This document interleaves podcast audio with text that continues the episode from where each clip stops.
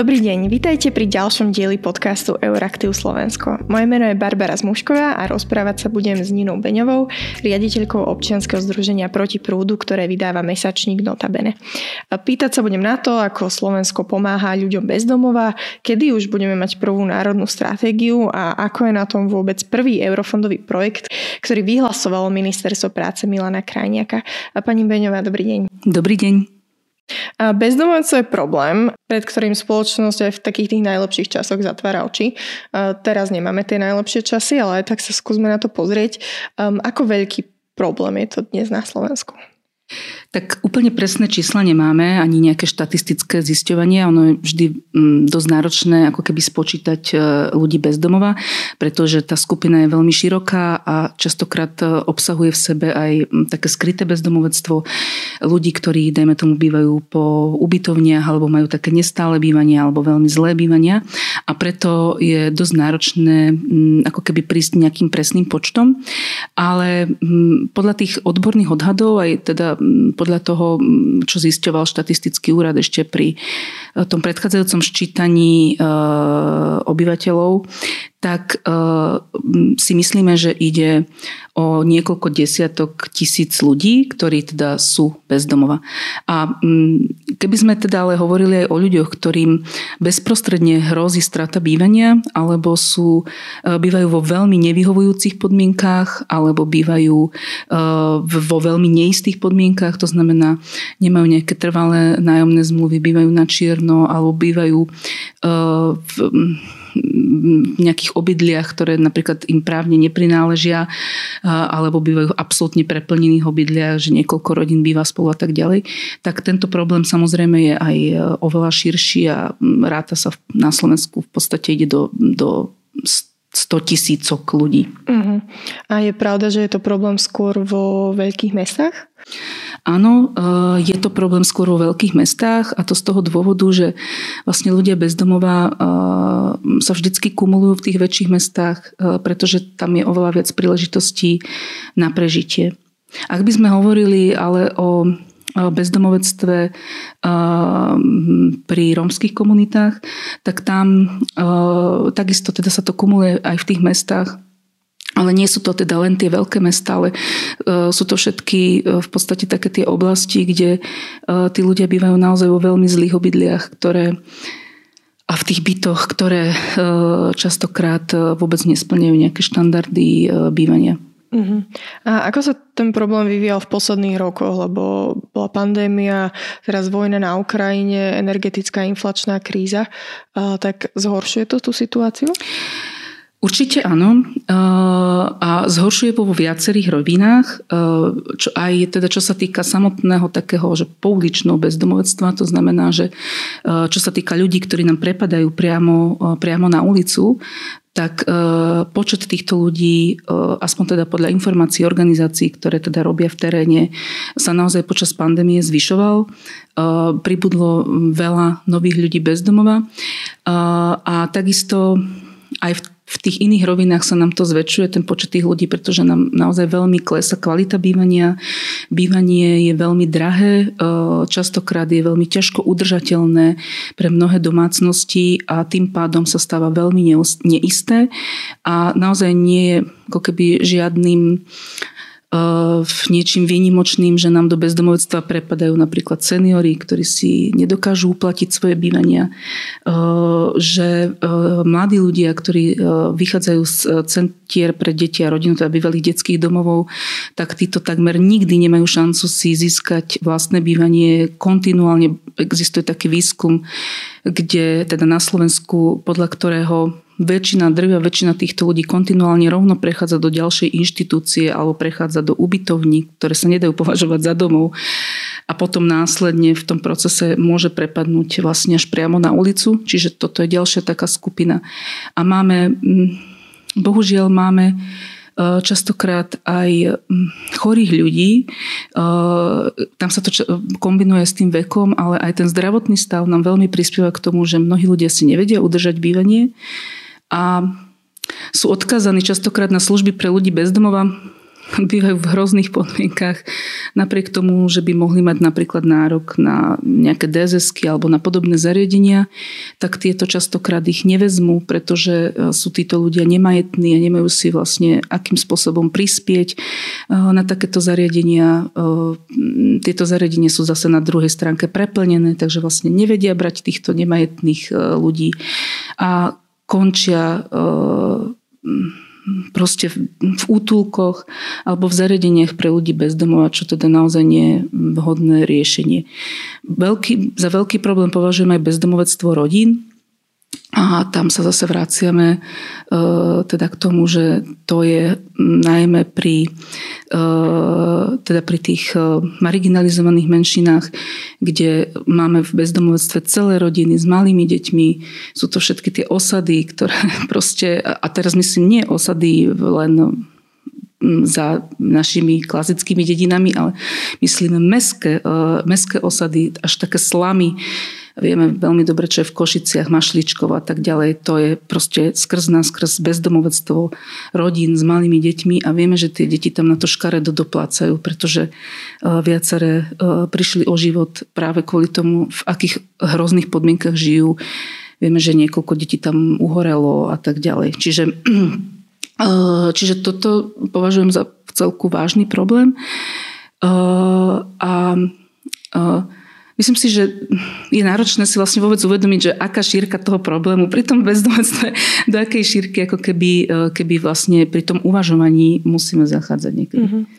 Um, nepočúva sa to ľahko. Um, problém teda máme už trochu, aj keď veľmi um, samozrejme iba tak povrchne odkrytý, ale um, poďme možno už na tie riešenia. Um, vaša teda organizácia minulý rok uh, žiadala o príspevok z eurofondového projektu, uh, ktorý sa nazýval Housing First, tak možno keby ste na začiatku povedali, že um, čo je podstatou tohto prístupu. Mm-hmm. No, ide o uh, výzvu, ktorá sa volá Dostupné bývanie s prvkami Housing First. Preto to je takto akože upozorňujem na to, lebo robiť v podmienkach Slovenskej republiky e, čisto prístup Housing First je veľmi náročné e, a to z toho dôvodu, že pri tomto prístupe by mal mať človek e, prístup naozaj k cenovo udržateľnému bývaniu, ktoré si dokáže, dokáže udržať a mal by byť vyberaný do takéhoto bývania na základe zraniteľnosti a na základe toho, že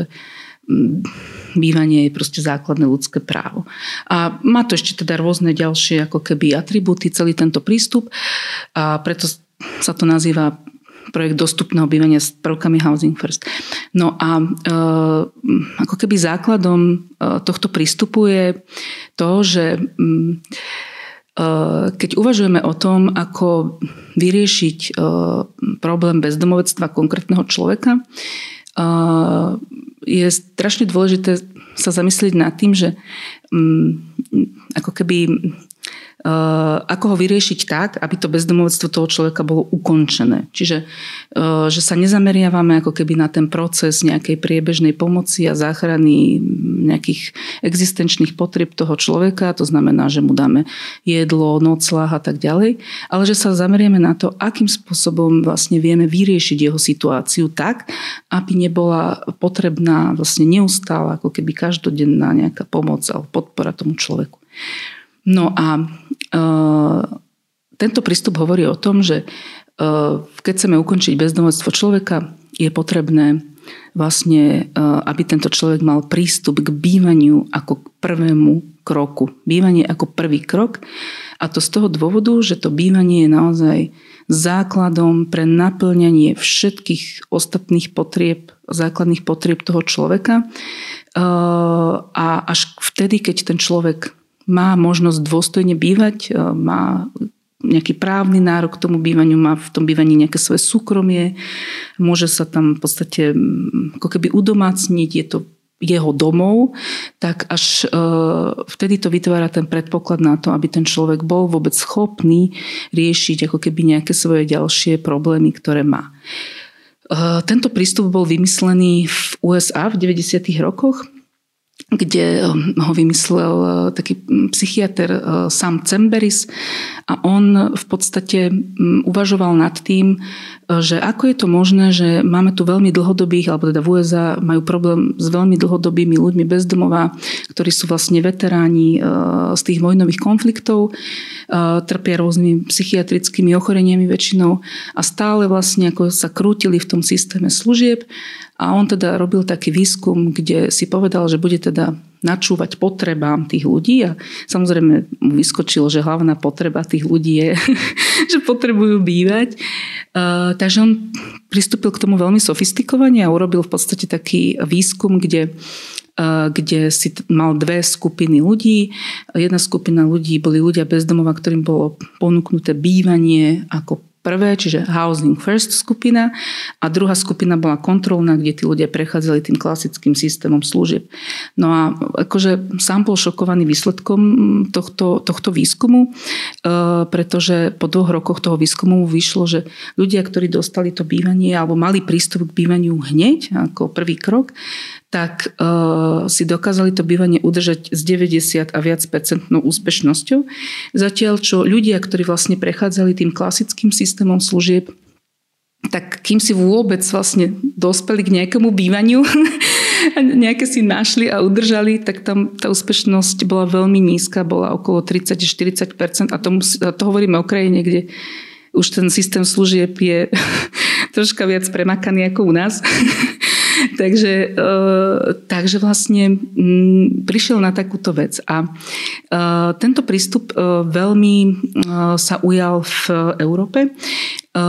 Taká krajina, ktorá najviac v podstate razí tento prístup a má ho aj ako svoju štátnu politiku riešenia bezdomovstva je Fínsko, kde naozaj existujú tisícky bytov, ktoré sú sprostredkované ľuďom bezdomova a e, je to proste založené na tom, že človeku bezdomova je sprostredkované klasické nájomné bývanie e, s nájomnou zmluvou, ktoré, e, kde si on platí nájomné. To, ako si on platí to nájomné, je väčšinou kombinácia nejakého jeho príspevku a nejakého príspevku alebo štátnej dávky tak aby si to dokázal teda vlastne uplatiť. V mnohých krajinách existuje príspevok na bývanie, ktorý vlastne pomáha tým ľuďom si zaplatiť tie nájomné. A druhým veľmi dôležitou súčasťou toho prístupu je, že ten človek má veľmi výraznú podporu e, multidisciplinárneho týmu, teda gro tam tvoria sociálni pracovníci, ale môže v tom týme byť aj zdravotník, právnik a tak ďalej, ktorí vlastne pomáhajú tomu človeku e, riešiť e, tie problémy. No a e, čo je také dôležité je to, že tento prístup aj v tej časti tej, tej sociálnej podpory hovorí o tom, že toho človeka my v tom bývaní nekontrolujeme. Ten človek nedostáva to bývanie za zásluhy, je, aj to slovo dostáva je veľmi zlé, on ho vlastne nedostáva, on normálne teda má ten nájomný vzťah, kde teda platí to nájomné, ale, ale ten sociálny pracovník uh, je tam ako podpora toho človeka, nie ako jeho kontrola. Veľmi sa dbá vlastne na preferencie toho človeka, nerobia sa nejaké tlaky na toho človeka, že tak tebe bol sprostredkovaný byt a teraz tu do troch mesiacov akože ty ukončíš svoju závislosť a do ďalších troch mesiacov si nájdeš zamestnanie a tak ďalej. Tento prístup vlastne je úplne opačný v tom, že naozaj veľmi zohľadňuje potreby toho človeka, jeho preferencie a tým, že takto ako keby nenásilne pristupuje k tomu a pristupuje k bývaniu ako k právu, to otvára tú možnosť práve pre toho človeka si v tom bývaní konečne tak vydýchnuť, mať tú istotu, že toto bývanie je moje, je to môj domov, môžem si tu vytvoriť domov bez ohľadu na to, aké mám ako keby ďalšie problémy. A tým pádom uh, mu umožňuje um, tak ako keby sa ukotviť v tom bývaní, že vie potom následne začať riešiť tie ďalšie problémy. Ukazuje sa to ako prístup, ktorý je oveľa efektívnejší a účinnejší oproti prístupom, ktoré, dajme tomu, dávajú to bývanie za nejakú zásluhu alebo kladú si vlastne nejaké podmienky v tom bývaní, pretože častokrát sa ukazuje, že Eh, tieto veci kladú príliš veľký tlak eh, na ľudí, ktorých potom vlastne nevedia naplniť a automaticky tam dochádza vlastne k neúspechu v tom bývaní.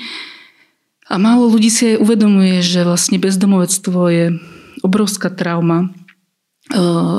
Mnohé výskumy hovoria o tom, že človek, ktorý vlastne koľko času strávi bez domova, tak toľko isto času vlastne potrebuje na regeneráciu, keď sa mu to podarí ako keby podarí tú situáciu jeho vyriešiť. A No taký, nedávno mi hovoril príklad, akože taký známy jeden a tak to aj je, že videl, že nejaký človek bez domova spí niekde pred ich vchodom, e, bola zima nejaký december alebo čo. A prišiel k nemu a akože iba s ním tak zakýval, že teda nemôže tam ostať spať, lebo však zamrzne.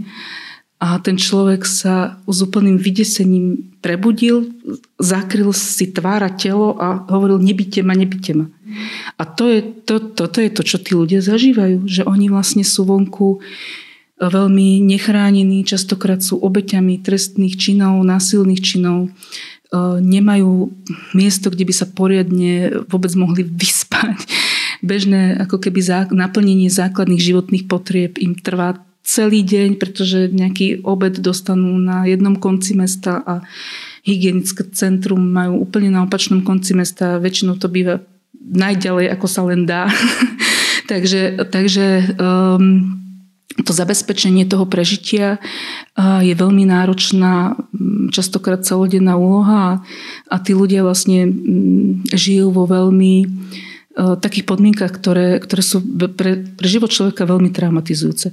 Čiže keď sa takýto človek dostane do bývania, tak je veľmi dôležité prihliadať na tie, na tie jeho potreby a na to, aby on vlastne mal možnosť v tom bývaní nejak zregenerovať.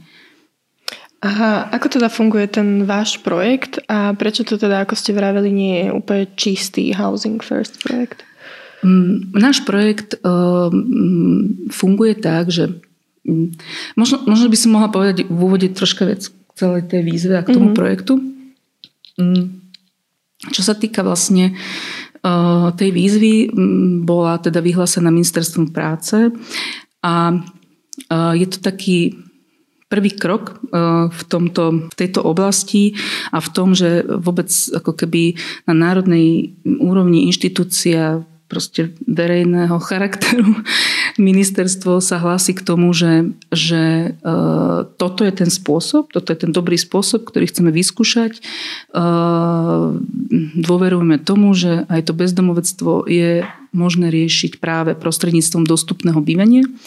Čiže z tohto pohľadu to vnímam ako veľmi pozitívne a veľmi dobrý krok, na ktorý sa môžu začať nabalovať ako keby možno nejaké ďalšie výzvy alebo proste je, ako keby dalo to možnosť vlastne testovať tento prístup na nejakej celonárodnej úrovni a, a ďalej na takýto projekt nadvezovať. Čiže toto vnímam veľmi pozitívne. To, čo je troška také komplikované pri takýchto projektoch je to, že je krátkodobý. Je to projekt, ktorý je na dva roky približne. Myslím, že kúsok viac niektoré projekty mohli byť.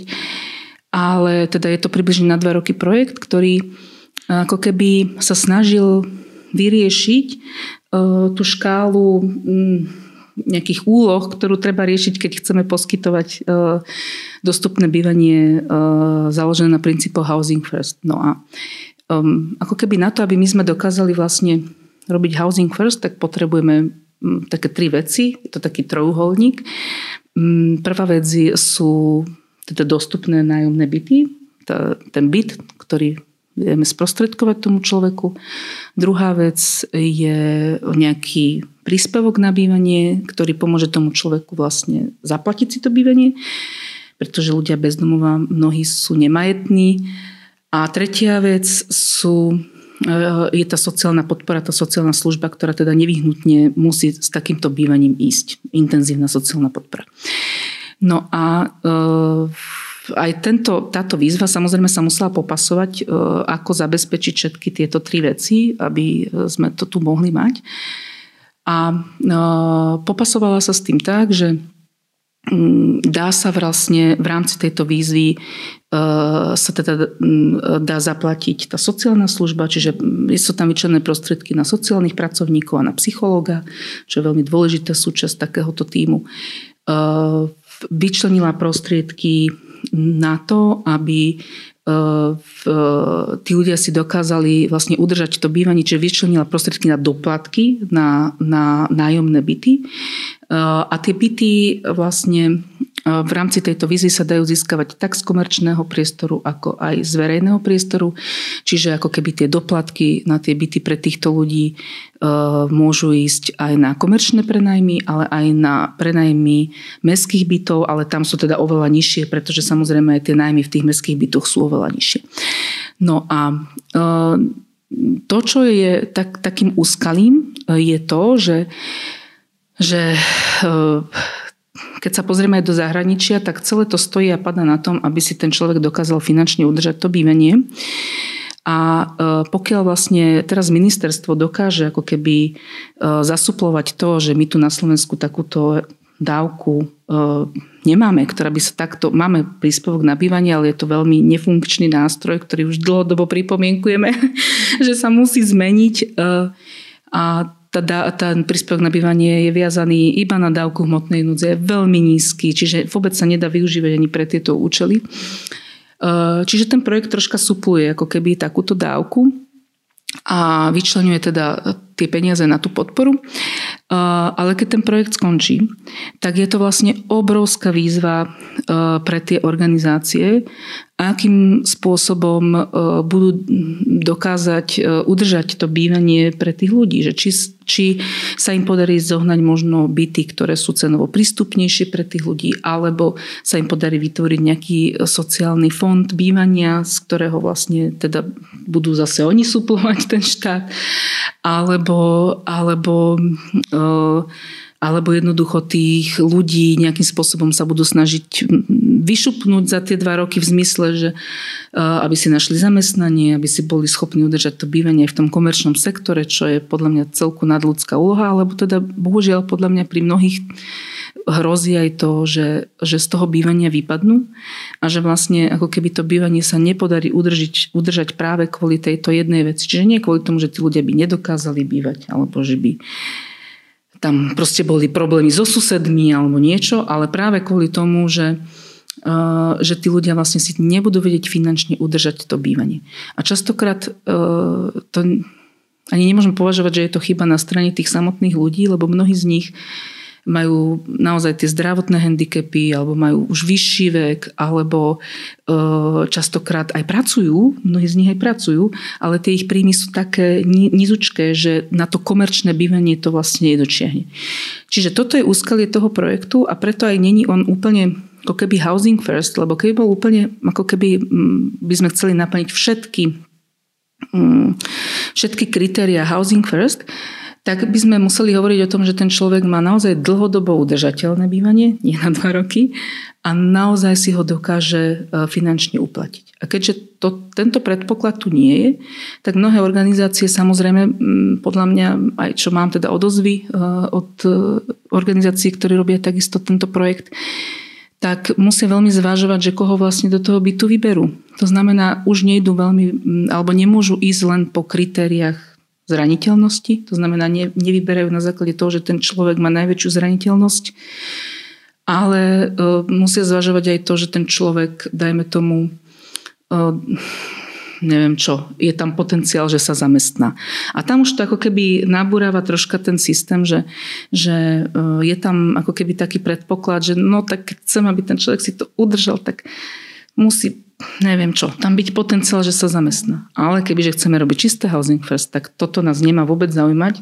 Nás má zaujímať, že tak tento človek je najviac zraniteľný, to znamená, uh, je, kumulujú sa u neho veci, je najviac chorý, je, to, je dlhodobo bezdomová, má rôzne diagnózy, má možno závislosti.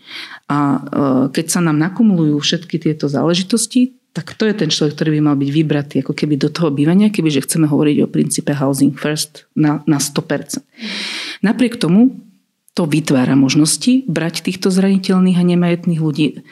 Len vravím, je, sú to výzvy na potom po skončení toho projektu. Čo sa týka nášho projektu, uh, tak my máme u nás program bývania už od roku 2016, keď sme sprostredkovali prvý byt od súkromnej prenajímateľky. My hľadáme vlastne tie byty u prosociálnych súkromných prenajímateľov. To znamená, sú to ľudia, ktorí chcú prenajímať svoje byty za znížené nájomné, so sociálnym zreteľom, mm, z rôznych dôvodov. A, my to, čo robíme, alebo naša sociálna nájomná agentúra to, čo robí, je to, že spája ako keby na jednej strane týchto ľudí, na druhej strane s ľuďmi, ktorí vlastne takéto byty potrebujú.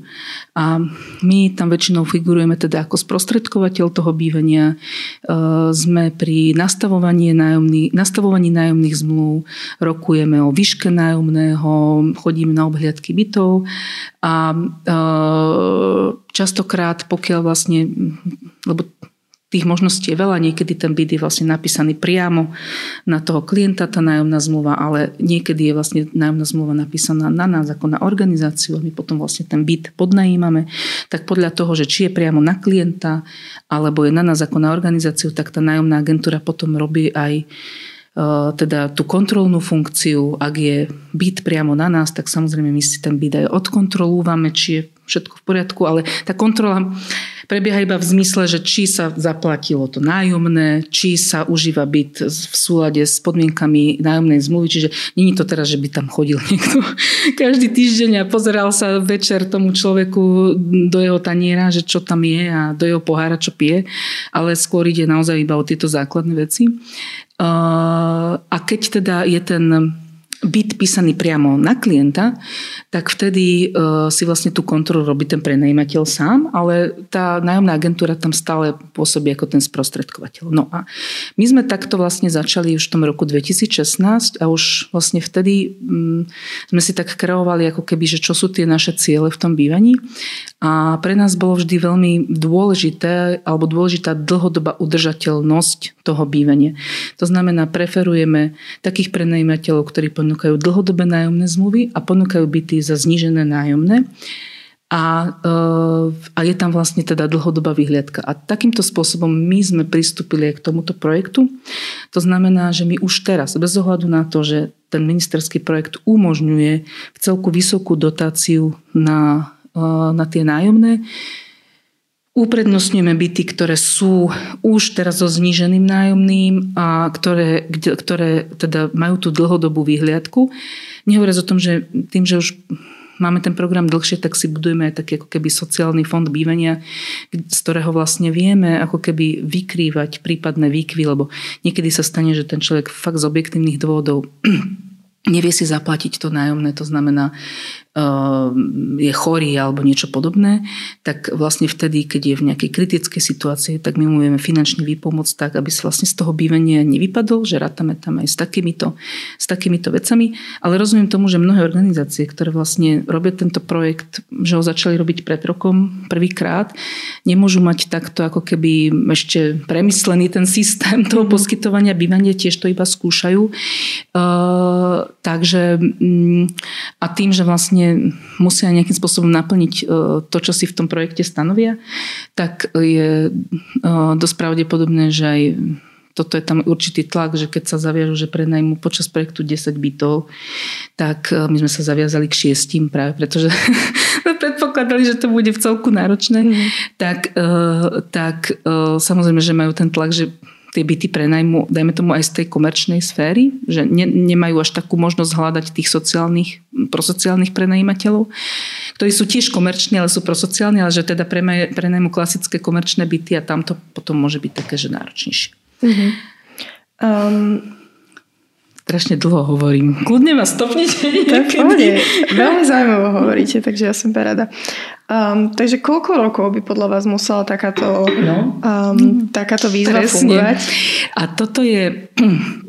Toto je uh, podľa mňa otázka do budúcna, že bola by som veľmi rada, keby bola tá možnosť aj na strane ministerstva pokračovať v týchto výzvach, aby sa udržala tá kontinuita a samozrejme to, čo už dáva oveľa väčšiu stabilitu aj tým organizáciám vymyslieť si ako keby ďalší systém alebo zháňať vlastne ďalšie byty alebo hľadať už tých prosociálnych prenajímateľov, lebo to chvíľku trvá, tak e, by mal byť projekt, ktorý z môjho pohľadu, ale také na Slovensku ani nemáme, ale ideálne by bolo, keby trval 5 rokov. Mm-hmm.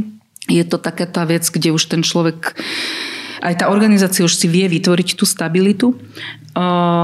Ale samozrejme všetko viac ako dva roky je lepšie ako dva roky. To znamená mm-hmm. aj tri roky, aj štyri roky sú, by boli samozrejme oveľa lepšie ako dvojročný projekt. Lebo ten dvojročný projekt je veľmi krátky v tom, že a to zase teda viem aj z tých výskumov, ktoré som čítala, že, že vlastne uh, len rok tomu človeku, väčšinou ten rok je takéto obdobie, kedy keď sa ten človek nasťahuje do toho bytu, tak sa vlastne nejak tak udomácňuje a zžíva sa s tým, že a toto je tu už mm-hmm. moje bývanie a neviem čo. A vlastne keď toto mu trvá rok, hej, a má k tomu potom ako keby tú istotu ešte ten iba druhý rok, mm. že, vlastne, že tam vlastne nemá k tomu ako dojsť, lebo vlastne už ten druhý rok akože už je v tom strese a už je nervózny a že a teraz ja keď si tu nezožením alebo nedržím tohoto zamestnanie, alebo že keď mi tu skončí teraz táto podpora, tak čo ja budem už robiť akože od tých pár mesiacov. Čiže ten, ten dvojročný ako keby cyklus ani tomu samotnému človeku, e, na ktorého je zacielený ten projekt, neumožní ako keby takéto, ten, ten väčší výdych a takéto vôbec sa, sa, sa nadýchnutie z toho, mm. z toho marazmu, že, že ja tu vlastne viem nejak niečo začať riešiť alebo čo. A je to aj veľmi krátka doba pre tie samotné organizácie, ktoré by nám tomu chceli hľadať lacnejšie byty. No. Mm-hmm. A máte teda nejaké echo od ministerstva, že už sa napríklad pripravuje ďalší takýto eurofondový projekt? No, uh, konkrétne si uh, myslím, že sa ešte určite nepripravuje, ale uh, boli sme pri príprave programu Slovensko uh, do roku 2030, uh, čo sú vlastne no, financie teda z eurofondov, ktoré sa plánujú u nás. A viem, že vlastne tieto projekty uh, Housing First uh, aj na uh, nie som si istá, či je na sociálnu nájomnú agentúru, ale na Housing First, na Rapid Rehousing, lebo ešte sú aj ďalšie rôzne prístupy uh-huh. sa, sa eh, tam plánovali. Uh-huh. To znamená, že mm, keď sú vlastne ako keby v tomto programe Slovensko a v tejto zmluve, ktorú sme podpísali, tak predpokladám, že je tam naozaj veľký priestor potom tie eurofondové peniaze ako keby míňať aj na vytváranie takýchto víziev. Takže ja predpokladám, že, že takéto výzvy budú pokračovať, ale samozrejme o nejakých konkrétnostiach mm-hmm. ešte informáciu nemáme, ale budeme sa dopytovať. No a to, čo chcem povedať je, že m, mm, napríklad aj takéto projekty m, mm, sú súčasťou, dajme tomu aj tej národnej stratégie uh, ukončovania riešenia bezdomovectva. Uh, takže máme to ako keby, keď sa príjme tento dokument, budeme to mať zakotvené aj v nejakom národnom strategickom materiáli, budeme to mať zakotvené v programe Slovensko, takže ja tam nevidím dôvod, prečo by nemal takýto program pokračovať aj v budúcnosti. Uh-huh. Ale samozrejme pre vás by bolo najlepšie vedieť, že to budete mať tú istotu na najbližších tých 5-7 rokov, lebo potom by ste mohli ano. oslovať aj tie najzraditeľnejšie Túto istotu skupiny. nám ešte zatiaľ nikto nedáva, ale zase uh-huh. je pravda, že tieto projekty sú v takom, no u nás v polčase, lebo my sme rozbehli tak neskoro, ale také no, v druhej polke, ale uh-huh. v podstate budú končiť až koncom budúceho roka. Takže ja pevne verím, že dovtedy už budeme mať nejakú informáciu o tom, že či tieto projekty pokračujú alebo nie. Ak by tieto projekty plynulo pokračovali, tak by to naozaj mohlo vyriešiť ten problém, o ktorom som hovorila, že tie organizácie by vedeli, že znova tu budú mať prostriedky, z ktorých budú vlastne vedieť ako keby vykryť tie tie náklady na tie nájomné mm-hmm. a mhm. tým pádom by to predstavovalo väčšiu stabilitu pre tie organizácie a pre samotných ľudí, ktorým bolo sprostredkované bývanie. A viete nám povedať, ako sa zatiaľ e, darí tým ľuďom, ktorí sú v týchto bytoch? O, tak neviem, ako s tými inými organizáciami, to sme mm-hmm. takto akože dopodrobná nezisťovali. Ale samozrejme tie byty, ktoré sme sprostredkovali my, uh, tak uh, tam sa... Um, našim predajcom, myslím si, že môžem povedať, že sa darí, darí sa v zmysle v tom, že my teda aj tie iné byty, nielen v rámci tohto programu, ale aj tie iné byty, ktoré sme sprostredkovali, tak tá úspešnosť e, toho nášho programu je veľmi vysoká. Za e, vlastne od toho roku 2016 sme dokopy sprostredkovali až 21 nájomných bytov a z týchto 21 nájomných bytov nám nevyšiel iba jeden. Hej, že tam bolo potrebné vlastne ukončiť tú zmluvu mm. a tým, tých ľudí sa nepodarilo posunúť do ďalšieho nájomného bývania. Ale inak vlastne všetci ľudia, ktorí boli zaradení do tohto programu u nás, tak bývajú bývajú ďalej. A práve ten prvý byt, ktorý sme sprostredkovali v roku 2016, tak teraz sa nám akurát darilo, podarilo, že tento človek sa, sa mu podarilo tak trvalejšie vlastne si vyriešiť bývanie. Mm. A vlastne nám z tohto nájomného bytu teraz veľmi nedávno odchádzal do toho svojho trvalého mhm. riešenia, tak dúfam, že sa mu tam bude dariť. A, takže, takže, a mali sme samozrejme počas toho trvania projektu, že je také, že niektoré tie nájomné zmluvy v tých bytoch sa nám už ukončili, ale vždycky vlastne sa nám podarilo sprostredkovať pre tých ľudí ďalší nájomný byt, aby v tom bývaní plynulo pokračovali. Mm-hmm. Čiže z tohto pohľadu dá sa hovoriť, dá sa hovoriť o úspešnosti toho prístupu. Uh, je ten prístup naozaj ako keby, pokiaľ, mm, pokiaľ vlastne sú splnené tie podmienky uh, tej, uh, tej, takej, tej nenásilnej sociálnej podpory a toho, že keď ten človek príde do občasnej krízy, tak mu vieme pomôcť vlastne vykryť ako keby tie náklady, tak keď je toto ako keby naplnené, tak to bývanie naozaj vlastne funguje a fungujú nám aj veľmi dobré vzťahy s prenajímateľmi, čiže toto tam akože fičí. No a iba by som ešte povedala takú vec, že my sme v rámci toho nášho prístupu sa teda rozhodli aj to, že chceme naozaj prenajímať housing first e, tie byty, čiže máme dokonca v rámci tých 21 bytov, momentálne máme dva a budeme mať tri byty, kde sme pristúpili k úplnej ako keby k úplnému dotovaniu toho nájomného mm-hmm. z našej strany, pretože sme proste chceli, aby ten prístup k bývaniu mali aj ľudia, ktorí sú úplne nemajetní alebo majú veľmi nízky príjem. U nás ako keby je tá výhoda, že pracujeme s ľuďmi, ktorí sú predajci notabene, čiže častokrát ten príjem majú, ale Samozrejme aj ten sa to líši, niektorí ho majú väčší, niektorí ho majú maličký a práve preto, že sme chceli umožniť bývanie aj týmto ľuďom, ktorí majú ten príjem maličký a častokrát je to zo zdravotných dôvodov, že proste nevydržia stať na tej ulici a predávať ten časopis mm-hmm. tak dlho, aby sa im podarilo získať viac prostriedkov, tak sme, tak sme vlastne vyčlenili aj takéto byty, kde tí ľudia potom platia naozaj veľmi nízky, uh, nízky uh, príspevok na to nájomné a tam existuje vlastne aj taký, e, také pravidlo, e, ako by to malo byť pri tom platení pri týchto nízkomajetných ľuďoch. A to pravidlo nám hovorí, že vlastne takýto človek alebo nejak domácnosť, rodina by nemala zaplatiť na bývanie viac ako 30% zo svojho príjmu. Uh-huh. To znamená, že, že keď um, príjem toho človeka je 100 eur, tak jeho nájomné by malo byť 30 eur uh-huh. a nemalo by byť viac. Keď má ten človek dôchodok 300 eur, tak by to malo byť 100 eh, eur. Hej? A my sme takto teda k tomu aj pristúpili, že vždycky ako keby aj ten človek si teda samozrejme prispieva nejakou sumou aj v týchto úplne dotovaných bytoch, ale je to naozaj tá suma, ktorá prislúcha potom tomu, že si to dokáže ako keby takýmto spôsobom uplatiť. Uh-huh. Ale vlastne keď ste už hovorili o tom, že ten váš prvý klient v roku 2016 že sa dokázal osamostatniť, tak to mi vychádza zhruba na tých 5 rokov, ktoré ste hovorili, že keď je to dlhodobá podpora, tak už potom Áno, ale um, ukazuje sa aj zo zahraničia, že niekedy tá podpora býva naozaj dlhodobá uh-huh.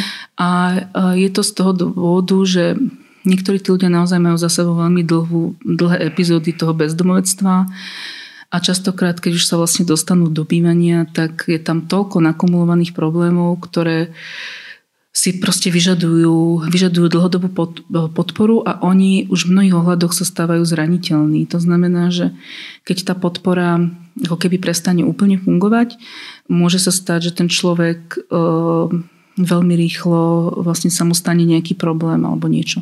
Čiže aj pri ľuďoch, ktorých ako keby takto sa osamostatnia a vyšupnú sa, tak stále my máme taký záchovný mechanizmus um, uh, takého ako keby kontaktovania toho človeka, že, že uh, je to síce prvýkrát pri tomto mm-hmm. človeku, ale tiež tam plánujeme, že chceli by sme sa tomu človeku ozývať v nejakých intervaloch, že ako sa mu darí, či je všetko v poriadku a tak ďalej v rámci tej služby, aby keď náhodou by tam nastal nejaký problém, aby vedeli sme vlastne ďalej možno poskytnúť nejakú podporu alebo nejaký nejakú takú ako keby údernú pomoc, mm. ktorú, ktorý by ten človek potreboval. Čiže aj v zahraničí to teda tak funguje, že mm, tá služba dlhodobo sprevádza človeka podľa jeho potrieb a niekedy to môže byť proste celé roky, niekedy to môže byť doživotne a niekedy to môže byť aj veľmi krátko. Ono mm. závisí od toho, čo, ten, čo všetko ten človek má za sebou,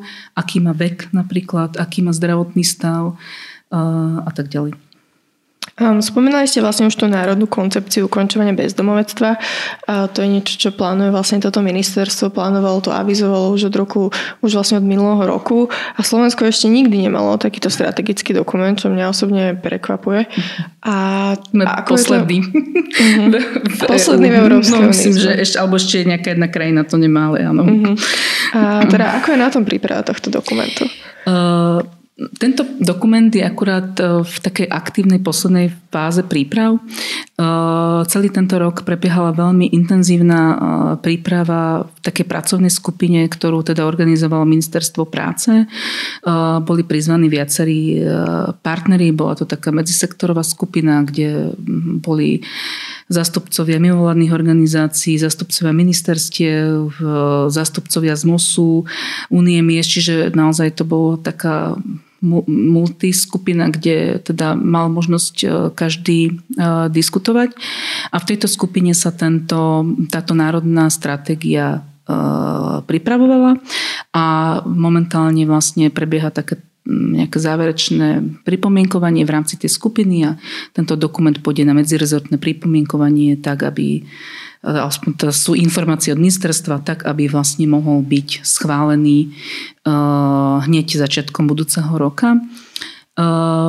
Čo sa týka samotnej národnej stratégie, tak zatiaľ je to národná stratégia, ktorá nám hlavne rámcuje teda tú problematiku. E, nemá zatiaľ v sebe nejaký akčný plán, ale teda súčasťou tej národnej stratégie je záväzok e, hneď plynulo prejsť do vytvárania takéhoto akčného mhm. plánu, mm-hmm. ktorý je samozrejme veľmi dôležitý z toho dôvodu, aby tie ciele, ktoré v tej stratégii sú, tak e, sa naplnili. Mm-hmm. To, čo vnímam veľmi pozitívne, je to, že že už len tým názvom tá národná stratégia sa teda hlási k tomu, že chce ukončovať bezdomovectvo. Bude sa teda Zatiaľ predbežne sa to mhm. volá Národná stratégia ukončovania prevencie bezdomovectva. Uvidíme, či to tak zostane, dúfam, uh-huh. aj po medzirezortnom pripomienkovaní.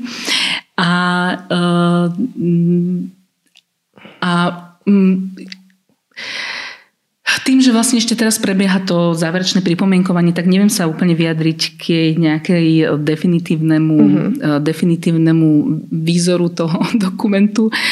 Ale teda boli témy, kde prebiehali aj v tej e, skupine také burlivé diskusie, mm-hmm. alebo burlivejšie diskusie a išlo najmä práve o témy, ktoré sa týkali bývania, alebo tej témy bývania, alebo tá téma bývania pri tom cieli ukončovania bezdomovectva je veľmi dôležitá a podstatná. Mm-hmm a ako keby um, takou, takou témou, kde prebiehali najväčšie diskusie, bol práve ten nástroj toho príspevku na bývanie, kde um, ako keby naozaj mnohí členovia tej skupiny vnímali a deklarovali tú potrebu toho, že takýto nástroj tu musí byť. Uh, uh, aj v tomto dokumente je vlastne ako keby kľúčovým na to, v dvoch rovinách v podstate je kľúčovým na to, aby sme tu dokázali robiť účinnú prevenciu bezdomovectva, čo je veľmi dôležitá. Tá celá stratégia sa dotýka aj tejto témy, mm-hmm.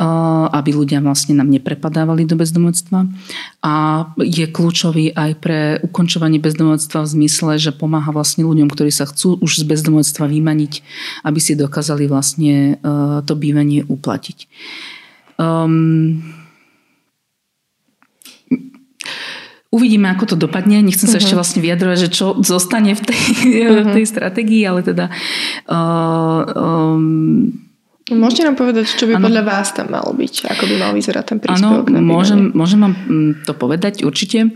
Uh, podľa mňa je...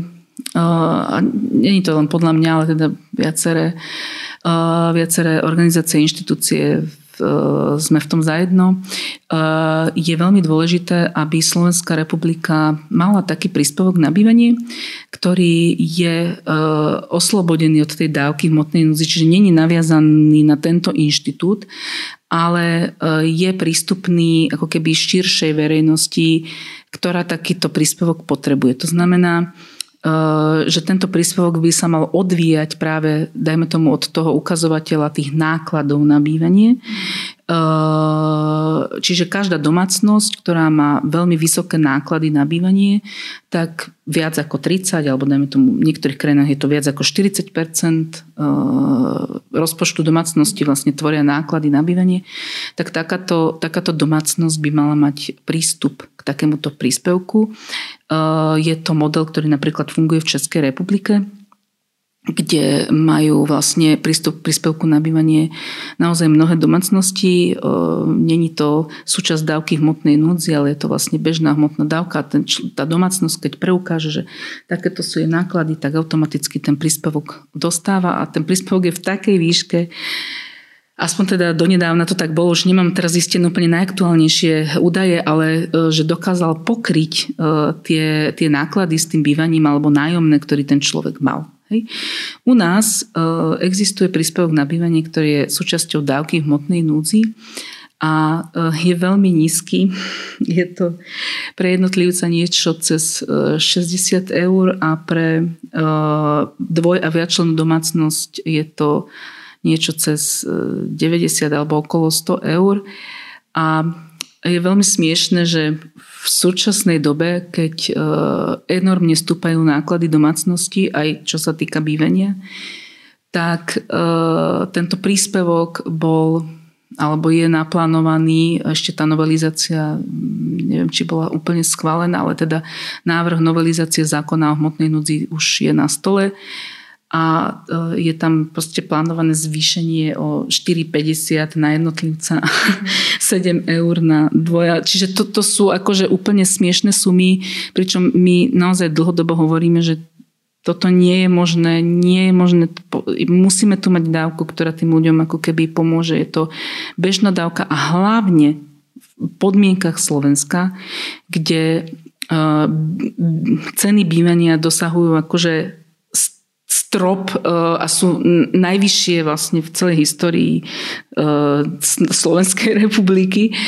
kde, kde vlastne tie štatistiky sú úplne hrôzostrašné. My sme proste krajina, kde napríklad jedna z krajín, kde žije najviac mladých dospelých do veku 35 rokov, ktorí ešte stále žijú so svojimi rodičmi. Je to myslím, že cez 70%, pričom ten priemer Európskej únie je okolo 50%, že je tam, sú tam veľké rozdiely. Samotná politika bývania do roku 2036, strategický dokument Slovenskej republiky hovorí o tom, že keby sme chceli dobehnúť priemer, e, priemer e, počtu bytov na tisíc obyvateľov, tak by sme museli dostávať na Slovensku 500 tisíc bytov. My tu máme strašne malinko bytov a preto tá ich cena je taká vysoká.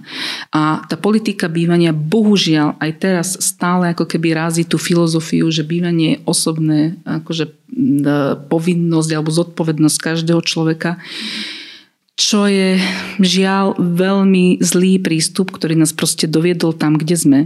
Pretože, pretože keby aj politicky sa uvažovalo o tom, že bývanie je právo a keby sa tu dlhodobo systematicky robili kroky, ktoré vôbec nemuseli byť z dlhodobého hľadiska finančne bolestné ani nejako. Stačilo mať uh, E, ako keby niekde poupravovať tie zákony tak, aby vlastne sa dával dôraz, dajme tomu aj na nájomné bývanie, mestské bývanie, ktoré vždy vlastne tlačí tie ceny dolu, je nízke, má regulované nájmy.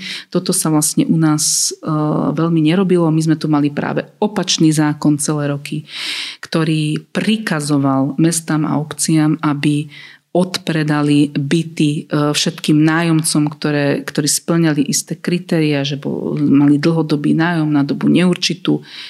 Samozrejme, že drvia väčšina Slovákov si odkúpila tieto byty za smiešné sumy, e, čím sa stali vlastníkmi bývania. Čiže má, sme krajina, ktorá má najväčšie vlastnícke bývanie skoro z celej Európskej únie. Títo ľudia veľmi ľahko a lacno prišli k bývaniu. Mesta, obce sa vlastne povinne zo zákona zbavili svojho v úvodzovkách svojho nájomného bývania. A tu sa udiela taká situácia, že vlastne OK, zabezpečilo to potreby jednej generácie a vlastne stále to bol dojem, že nájomné byty vôbec nie sú potrebné, však každý má kde bývať, tie mesta, tie byty nestavali, nebol tu žiadny tlak z dola ako keby. A my sme sa dostali do situácie, že vlastne v týchto bytoch dorastla ďalšia generácia ľudí, ktorá už nemá kde bývať. A keď si chce to nájomné bývanie zabezpečiť, tak musí si brať vysoké hypotéky, neviem čo. Preto tie štatistiky sú také hrozivé. Čiže, čiže ak by sme od začiatku pristupovali k tomu tak, že bývanie je niečo, čo je v zodpovednosti, alebo prístup k bývaniu je niečo, čo je v zodpovednosti štátu, že máme tu isté skupiny obyvateľstva, vždy, každá, každá spoločnosť ich má, ktoré nikdy nedočiahnu na komerčné bývanie, ktoré si nikdy vlastnými silami nezabezpečia takéto komerčné bývanie, alebo nebude aj vlastnícke bývanie, tak keby tak, takáto úvaha tu bola, tak sme mohli byť na tom v dnešnej dobe oveľa lepšie. Napríklad v Čechách taký zákon nemali a tých nájomných bytov mestských je tam oveľa viac. Majú tam oveľa lepšiu situáciu ako my tu na Slovensku. Čiže, čiže toto je troška škoda. Škoda je aj to, že mm, ako keby aj tá podpora um, toho nájomného bývania, toho, aby tie mesta si systematicky budovali takéto nájomné bývanie, tu nebola príliš veľká, ani ten tlak legislatívny nebol, lebo tieto mesta obce nemajú takéto povinnosti zo zákona. Uh, takže, um, takže vlastne ten fond sa tu nevybudoval. A výsledkom je, že na Slovensku je vlastne veľmi malý bytový fond, veľmi prestarnutý bytový fond. Máme ho najlepšie obnovený. Sme jedna z krajín, aby som nehovorila negatíva, to pozitívum, že je, že máme veľmi obnovený bytový fond, zateplené rekonštrukcie. Na toto išli akože v celku veľké peniaze, ale, ale máme vlastne málo bytov a tí ľudia uh, nemajú kde bývať, čo keď sa štát hlási vlastne k trhovému hospodárstvu v oblasti bývania znamená, že uh, vysoký dopyt, vysoká cena. Toto je výsledok. Čiže, uh, čiže z tohto pohľadu to, čo by um, malo v, v tej národnej stratégii alebo potom neskôr aj v tom akčnom pláne byť, je to, že uh, ten akčný plán by mal zabezpečiť v konkrétnych naplánovaných uh, krokoch a legislatívnych zmenách, konkrétne napríklad v zákone o sociálnom bývaní, uh, by mal zabezpečiť, že tu bude masívnejšia vlastne podpora tak, takéhoto dostupného bývania, verejného dostupného bývania, kde sa dá regulovať cena nájmu, kde sa výraznejšie vlastne podporí výstavba takýchto bytov. A to je vlastne ako keby ad 1, veľmi dôležité, kde sa zabezpečí v tomto zákone, v tej legislatíve, že práve tieto zraniteľné skupiny budú mať prístup k bývaniu, lebo to sa dá zabezpečiť, však ten zákon to môže proste povedať. Hej, ale e, samozrejme treba urobiť ako keby tieto zmeny. A e, potom ako keby tá druhá vec je práve ten príspevok na bývanie, e, ktorý je veľmi dôležitý, aby sme tu mali aj z pohľadu vlastne prevencie bezdomovectva a z toho pohľadu, že naozaj máme tu aj to, v našej krajine prevažuje to vlastnícke bývanie, ale už teraz mnohí ľudia vlastne majú problém si ho udržať akože z rôznych dôvodov. Čiže Čiže tieto dva nástroje, čiže na jednej strane podpora výstavby alebo iného získavania takýchto dostupných bytov pre zraniteľné skupiny. Tieto byty sa dajú aj nakupovať alebo sa dajú rozvíjať sociálne nájomné agentúry, ktorých sprostredkovajú, dajme tomu od súkromných prenajímateľov, tých, tých ciest je mnoho. Čiže na jednej strane byty a na druhej strane ako keby takýto príspevok na bývanie. A to je niečo, čo dohromady samozrejme môže dať veľmi do, dobrý výsledok. Ale sú to... Politicky to musia byť aj dlhodobé plány. To znamená, že to nie sú riešenia, isté veci, akože dokážeme vidieť hneď a sú dobré, že sa robia, ako je napríklad táto výzva na ten Housing First projekt. A ideálne bolo, keby bola zväčšená a dlhšia a vieme ako keby hneď vlastne konať. A vďaka tejto výzve dovolím si povedať, že bolo sprostredkovaných niekoľko stobytov na Slovensku, čo je v celku na to, že je to vlastne ako keby pilotná fáza a nejaké overovanie, tak myslím si, že je to veľmi fajn. A, ale na druhej strane tu vlastne musíme robiť takéto systematické kroky, ktoré nám pomôžu, aby tá dostupnosť bývania sa zväčšovala a aby to bol vlastne udržateľný, kontinuálny proces. A politici sa častokrát boja toho, že právo na bývanie, že je to taký strašiak, že my sme to vlastne ani neratifikovali v neviem, akom článku, akej medzinárodnej zmluvy. Hlavne, že sme ratifikovali proste iné práva, ktoré sa bez bývania vôbec nedajú naplňať. Čiže už len z tohto pohľadu je to akože srandovné. Ale uh, to uh, právo na bývanie aj v tých medzinárodných dokumentoch je tak uh, ukotvené, že to neznamená, že teraz akože štát je povinný tu a teraz hneď akože zabezpečiť, vymyslím si tých 500 tisíc bytov a teraz tu akože každý bude mať akože prístup. Tak, tak toto nefunguje ani v tých medzinárodných zmluvách. To, že sa štát hlási k právu na bývanie, tak to, je, to znamená to, že systematicky robí kroky, urobí si plán, ktorý zodpovedá aj možnostiam toho štátu a tie kroky systematicky naplňa tak, aby v tom čase sa vlastne ten prístup k bývaniu e, obyvateľstva zlepšoval. A toto znamená, že sa hlásime k právu na bývanie. E, čiže niekedy tá obava ako keby politická z tejto témy je taká mm, možno premrštená, pretože dá sa to robiť aj inak. A spomínali ste ako jednu z tých dvoch vecí aj zvyšovanie príspevku na bývanie, tak prístupy podľa vás táto vláda k tomuto kroku?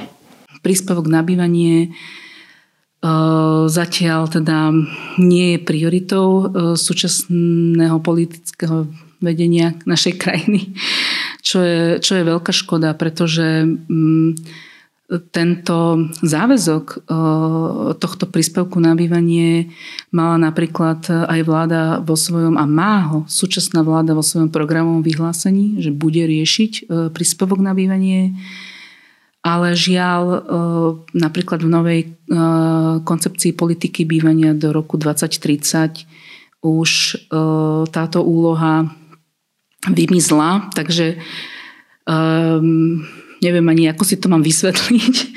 Proste to nekorešpenduje teda s programovým vyhlásením vlády a, a bolo, bolo by veľmi fajn, keby to politické vedenie sa dokázalo prihlásiť k tomuto dokázalo prihlásiť k tomuto svojmu politickému cieľu, ktoré si teda dalo aj do svojho programového vyhlásenia a zobralo si tú tému príspevku na bývanie za svoju pretože ten príspevok na bývanie je naozaj veľmi nevyhnutným a kľúčovým nástrojom pre, a teraz fakt, že nie len pre ľudí bez domova, ale pre mnohé vlastne domácnosti na Slovensku, preto, aby boli schopné si udržať bývanie, aby neprepadávali do bezdomovectva, aby kvalita ich bývania sa nezhoršovala. Takže z tohto pohľadu je to kľúčový nástroj na to, aby vôbec ľudia si v súčasnosti na Slovensku dokázali udržať nejakú kvalitu svojho života, uh, svojho bývania, ktorá vieme, že teda veľmi v súčasnosti klesa. Hovorí Nina Beňová, riaditeľka občianskeho združenia Proti prúdu. Ďakujem za rozhovor. Ďakujem aj ja. A ďakujeme divákom za vypočutie tohto podcastu, ktorý vznikol vďaka podpore Európskej komisie. Dovidenia aj na budúce.